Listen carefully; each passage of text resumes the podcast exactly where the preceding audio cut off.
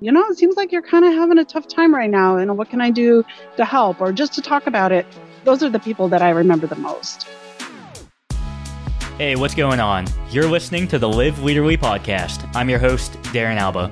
Here on the show, we invite guests from all walks to share their stories about leadership, which just become stories about life. I ask that with the people in your life, please tell your story, listen to theirs, but in the meantime, we'll do it together. Here on the Live Leaderly podcast. And joining us on the show today, she's a speech language pathologist, Christina Listermann. Christina, thanks so much for coming on the show. Where are you calling in from today? Uh, I currently live in Lansing, Michigan. Michigan. Well, so a kind of an icebreaker question I like to ask Christina is if you have a first memory of leadership, uh, like a leadership role, maybe when you were a kid or a teenager. Do you remember what that was for you? Um, yes, I was thinking about a time. So I think I was in the fourth grade and had a circle of friends, and we had established what we called a club, quote unquote. And it was a small group. There were five of us, I think. And then we hit a patch where there was some fourth grade drama, as you can imagine. And I basically was kicked out of the club. And, you know, my feelings were hurt, of course. And then um, I remember conversations at home with my parents about how, you know, groups that are really supportive of the members don't kick people out, you know, for reasons like that. It was just some wisdom from my mom and dad about this is how friends should support each other. This is how groups should work. And then a few days later, another friend in the group was kicked out and came to me and was very upset. And she wanted to start a new group with just the two of us. And I was remembering what my parents had advised me. And I, you know, and I talked to her and I said, you know, I really want to be your friend. We're still friends, but I don't think that maybe that kind of a group is really good for us in a healthy way. So that in my mind was kind of an opportunity to try and take wisdom I had learned and apply it to another peer situation where maybe I could, you know, pass some of that wisdom on to somebody else. That's a that's a great memory. You were hurt and your parents passed on some wisdom to you and then you had the opportunity shortly thereafter to pass that wisdom along to a, a friend of yours. That's a that's a great memory. Thanks for sharing, Christina. Uh, uh, could you share a little more about your background and, and where you're from? So I grew up as an army brat. Um, my dad, my parents were both Army officers, and then my um, father continued on to retire as a career. So I grew up moving around the United States and Germany uh, as a military dependent and finished high school in Florida and w- went from there to West Point. So I graduated from high school and then I went to West Point and graduated from West Point four years later. Uh, following my graduation from West Point, I was commissioned as a second lieutenant, and then I spent five years on active duty, which included uh, deployment to Desert Storm and also uh, some time in Germany. And then when I got to the five year mark approximately, I decided that I didn't see the Army being a good long term choice for myself as a career. And uh, so my husband and I left active duty and moved to Michigan, where he uh, took a civilian job in a automobile industry, and then I um, we started having children. And after a few years as a stay-at-home mom, I reached a point where I was ready to think about a second career. And one of my own children needed some speech therapy in school, and my interactions with the therapist there really inspired me. And I thought that was a career that I could really find some satisfaction in. So I went back to school and eventually got my certification to be a speech therapist and then started a second career. Okay, well, during your Army career, you taught at the armor school for a period of time. And I was like, oh, that's interesting for someone from logistics to, to move to the to the armor side. How uh what what did you teach there and how did that I guess that assignment come about? After Desert Storm, I got married and my husband is an armor officer. And he following the advanced course, his armored officer advanced course, he was assigned to the headquarters there at Fort Knox in the armor school. And so I went to Fort Knox then because he was already there on assignment. And uh, my job was I did get uh, a position as an instructor in the armor school. And I enjoyed that a lot. I taught um, the basic motor officer course to young officers, lieutenants, and captains.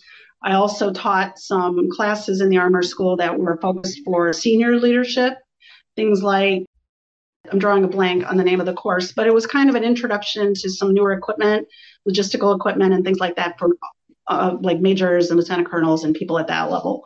So I did a mix of things at the Armor School. It was a good experience. Mostly, I enjoyed being an instructor. Kind of sounds night and day coming from you know West Point in the military and then going into uh, speech language pathology. Uh, very different career paths. What is it? Uh, what is it that you enjoy about um, being a, a speech language pathologist that you've kept you've kept doing it over the years? I just get a lot of satisfaction out of helping families help their children improve their communication, helping them understand how to access other services they might need. I, a lot of the families I work with don't know don't have experience navigating like the school system, for example. And a lot of the children we work with in my job here often will qualify for therapies at schools. So we definitely want the families to get access to as many sources of help as they can. So we refer them there informally, but often they just need some explanations of here's how you apply, here's who you talk to. So um, there's quite a bit of parent education that we provide too, in addition to the therapy we're doing with the children. So that's, I think the element of service is a very important characteristic of both those professions, and I, I get a lot of satisfaction out of that. So not not just the I guess the technical side of your job, which is improving communications, but also helping families navigate through resources and things available to them. Uh, communication is a, a big part of, leadership. Being able to articulate your your thoughts, your visions uh, to the rest of your team. How, how do you see your role in speech pathology kind of working into maybe helping people uh, with that confidence in in articulation and, and therefore helping them as as leaders potentially? No, that's a great question. Yes, being a speech therapist is all about helping people improve communication. Uh, with children, the, you know, it depends on what level they're starting from and what their needs are, but we want to give them a voice in life to be able to tell people what they need and to tell people what they want to do and what they don't want to do. But also, there's again going back to parent education. Each therapy patient you know, we also work with the parents on here's how you can help your child communicate better. Here is how you can frame communication at home so that the child gains the skills and you also, um, you know, get more experience in how they need to interact. For example, you know, some children might be visual learners as opposed to verbal learners. And um, we do also have strategies that we can teach families to. Here's how to help your child learn to communicate more. And, you know, you can support their need for visual learning. So we work with the, not only the patient with communicating, but also the family members just like uh, when you were in fourth grade and your parents were able to pass on that knowledge that you were able to pass on to someone else uh, very kind of very similar where you're you're giving these parents knowledge and therefore they're they're passing that on. They're essentially leading their family with that knowledge um, as part of that process. So that's uh, that's pretty pretty great. I wanted to ask that with your experience in the, the military and now in your, your current field, which you've been doing, uh, if you could go back to uh, an, an earlier Christina, what kind of leadership advice do you think would been would have been useful to you as far as leadership earlier in your careers? I think that it, earlier in my career, I would have benefited from knowing that I think informal, I'll, I'll call it informal leadership, because in my current job, I'm not technically in a position of leadership or management. We have the hospital manager management level, and then we are on the therapy team.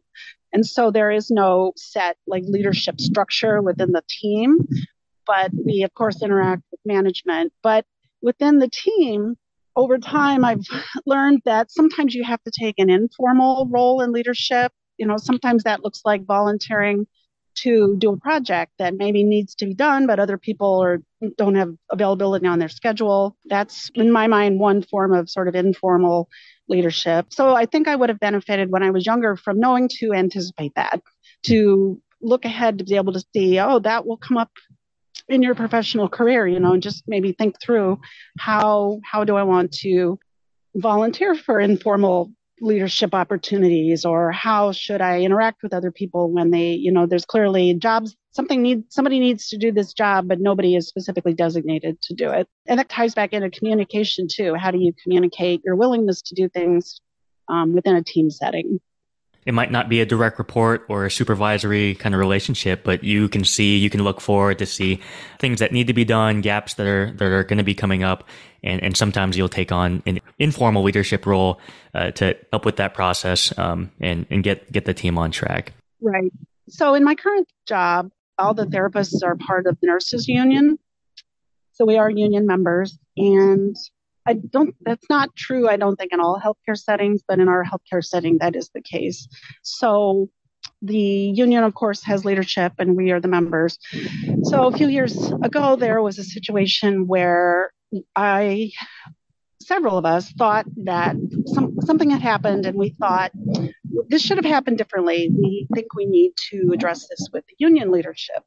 So I volunteered to do that. I said, I'll go ahead and I'll do, I'll reach out to the union leadership. I'll bring our group concerns, our team concerns up to them.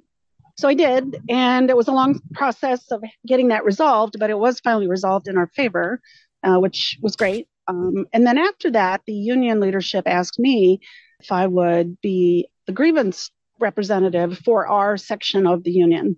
And so I did agree to do that, um, which was a surprise. I wasn't expecting to be asked to serve in that role, but I did agree to do that. So that was an example of an informal opportunity to take a leadership role and sort of morphed into a more structured leadership role. Mm-hmm.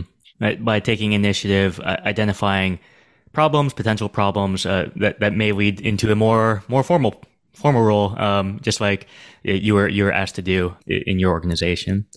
Christina, if you could think about uh, maybe some of the more, the most impactful leaders that you've had throughout your careers, uh, what what kinds of things did they do that you really admired and you've tried to incorporate in how you lead and how you live? Uh, some of the leaders who I remember responding to the most were leaders who I remember as being the most impactful for me were, um, first of all, leaders who just expressed that they cared, that they were interested in your success. They were interested in how you were, you know, coping with problems. They were willing to listen. They were observant to see that you, you know, it seems like you're kind of having a tough time right now. And what can I do to help or just to talk about it? Those are the people that I remember the most.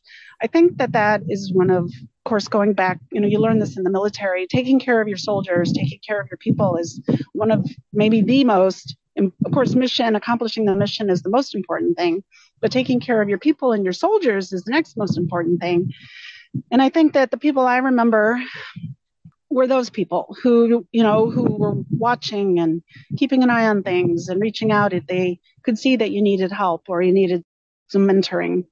Those are the people I remember people that take care of their people and express just a genuine concern for the, the folks around them.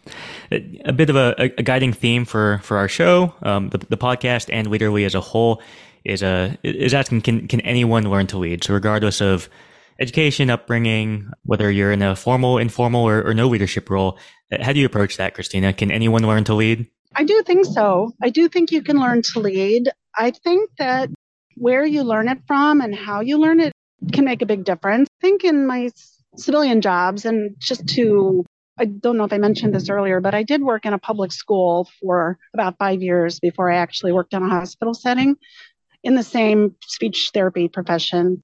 I think that some people move into leadership positions, but don't always necessarily have training. I think mentoring is a really important type of relationship that I think people need. I think everybody needs. Some people have great mentors. Some people don't have mentors. Some people don't even realize they need one.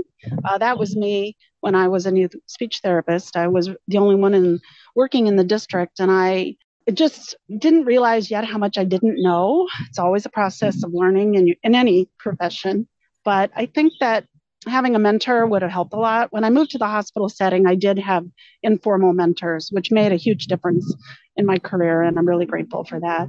But in terms of formal leadership jobs, I, I, I do think you can learn to lead. I think that having the right coaching and the right mentorship would make a big difference. Uh, that's kind of a, a, nut that we're trying to crack here at Leaderly is trying to help people get access to leadership development. And uh, for those who want to lead in whatever facet in their life, that they have at least Leaderly as a, as a resource to help with that. And, and so, Christina, we're close to wrapping up, but I did want to give it back to you. You wanted to add any other thoughts or advice about leadership to the podcast?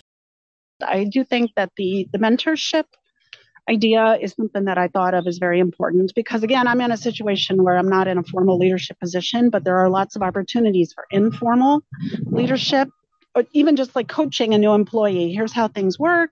You know, if you have a tough day interacting with families on your caseload, here's, you know, some things you can think about or ways to phrase what you're trying to say. So I do think that those informal leadership opportunities come along more often than you realize. And I did have a question for you. Um, sure. Do you, in your Leaderly group, do you have any kind of a? So I'm a speech therapist. I don't know how many other people who are speech therapists are watching or listening, mm-hmm. uh, but I would certainly be happy to offer myself as a mentor to somebody in the, my profession who, you know, maybe needed somebody to talk to we don't have a uh, like a formal connection program, but I will definitely keep that as part of the podcast. So if someone hears this, mentorship is very important. Is that something that's that you've learned? Um, I'm glad that you want to pass that forward to anyone out there who is a uh, who's looking for that mentorship in their life as well. Yeah, I'd be very happy to do that if, if there was somebody who was interested. Okay, great. Well, thanks so much for coming on and, and sharing your story, Christina, and th- sharing your thoughts and advice about leadership. Really appreciate having you on. Yeah, it's been great. Thank you so much for having me. And if anyone out there does want to reach out, my email address is in the podcast description, the Live Leaderly podcast description. Our guest today, Christina Listermann. And for all those out there, you've been listening to the Live Leaderly podcast.